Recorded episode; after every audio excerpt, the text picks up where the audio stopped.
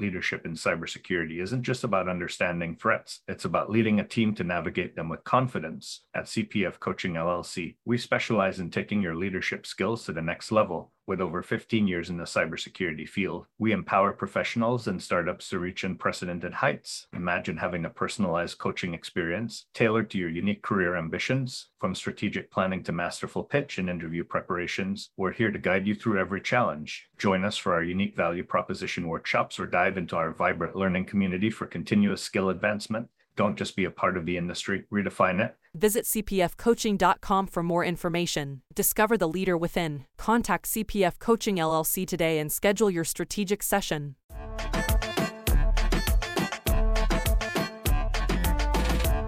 Welcome to another episode of Breaking Into Cybersecurity. This is Chris Foulon, where we're working with cybersecurity leaders to develop the next generation of leaders. Today, we have Jeffrey Carpenter on. We'll be sharing his leadership experience as well as his advice for the next generation. Jeffrey, do you mind sharing your background for the audience? Sure, thank you. I've been in cybersecurity for more than 30 years. I worked as a practitioner, a leader, and business leader, and mostly focused in incident response during that time. So spent a lot of time doing incident response, vulnerability analysis, and remediation. And as you grew in your career, what made you shift over into cyber leadership versus staying as an individual contributor? Yeah, it wasn't a planned choice. It happens to many of us in this industry. One day, my boss's boss tapped me on the shoulder and said, Your boss is leaving, and you can either apply for the job or we will bring somebody in to manage you. And I opted to apply for the position and I got it. Didn't know anything about leadership when I first became a, a manager. So, fortunately, though, I've developed over 25 years of managing people some tactics and techniques that I think are pretty effective in helping motivate teams and helping them achieve goals. But it was, it learned a lot of failures along the way and learning what works and what doesn't work. So, what would you say are the critical skills for those looking to grow into cybersecurity leaders? I think communication skills are really the most important skill. And they're skills that in cybersecurity tend not to be valued. They don't come to the surface. We value in cybersecurity the person who is the best technical expert, the person that's going to take the piece of malicious code that nobody can figure out and reverse engineer that code. And so you go to Black Hat and you go to these other conferences. Those are the people that are that get the accolades. But I really think communication skills are just as important, even if you're not a manager, even if you're just an individual contributor.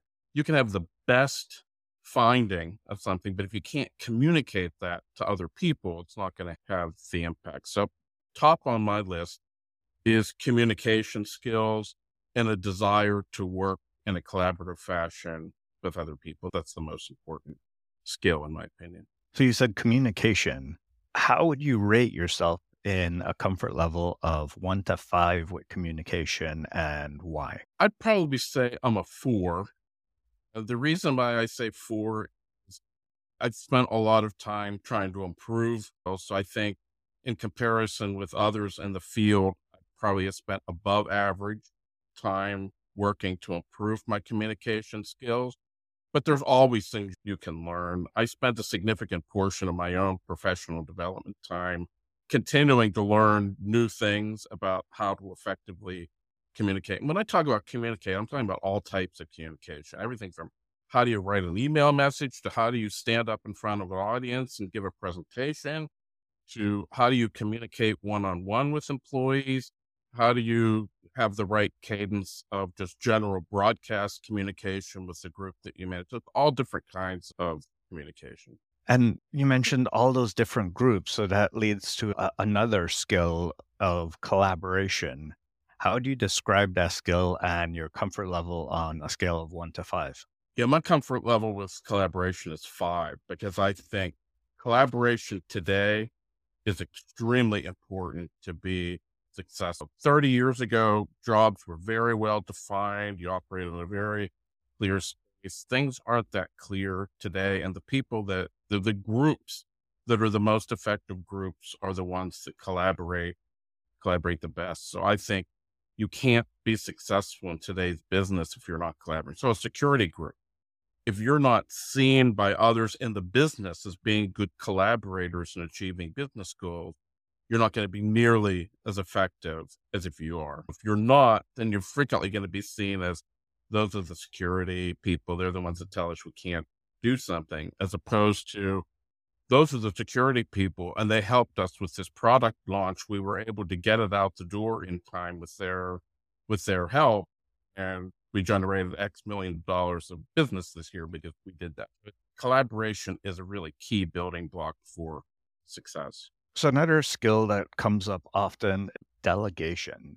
And I'm guessing as an incident commander, you deal with that skill a lot. Would you describe that skill and your comfort level on a scale of one to five? My comfort level with delegation is five. Again, that's a learned skill.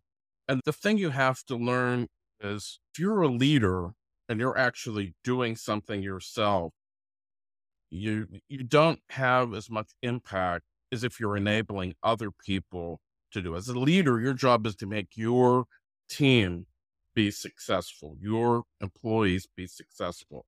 But they're not being successful if you're doing the work yourself. In fact, it can send the message to them that you're not confident in them. You don't have trust in their ability to, do the job.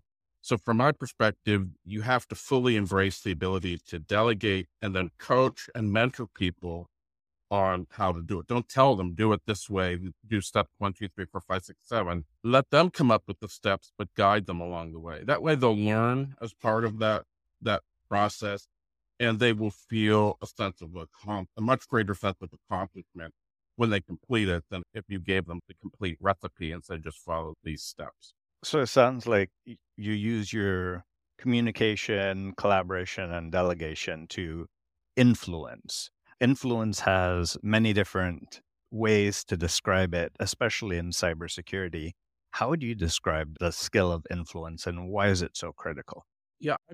When I talk about influence, I frequently say you're least effective when you're ordering someone to do something for two reasons. One, it generally you're ordering someone that it's not they're not going to be receiving it necessarily in a positive way. The second is you're limiting your ability to have people work toward common goals to the people that are underneath you and only the people that are someone in another department i can't order them to to do something so as a leader i think it's critical that you have the ability to encourage and influence people using diplomacy persuasion and influence to to see that it's in their common interest or it's in everyone's interest for something to be done.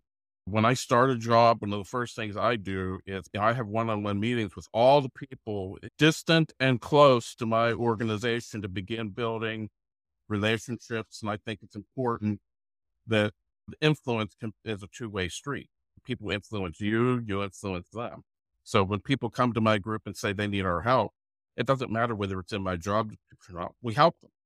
And then when you need help, they're much more likely to to help you as well. So I think you, as a leader, you want influence to be the primary means of how you encourage people to do something that needs to be done. And it sounds by you talking to all the folks near and far that you're networking inside your organization. But we also need to do networking outside the organization as well. De- describe the skill of networking and why is it so critical in this field? networking is important because networking serves several purposes. One, it makes connections with people who may be able to help you solve a problem. In the future, they may have knowledge that you don't have, so that they may be able to give you some on how to do something.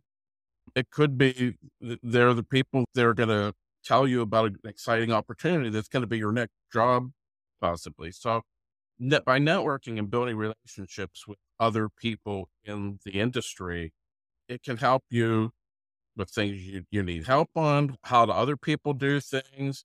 You'll never get as much information about those kinds of things if you're only focused on your own organization. Eh, it really helps you with a broader perspective and having a larger group of people to talk to. And it may be for job opportunities. It may not just be for yourself, it may be for other people. You build a good network and you'll be able to help other people and help others help other people as well.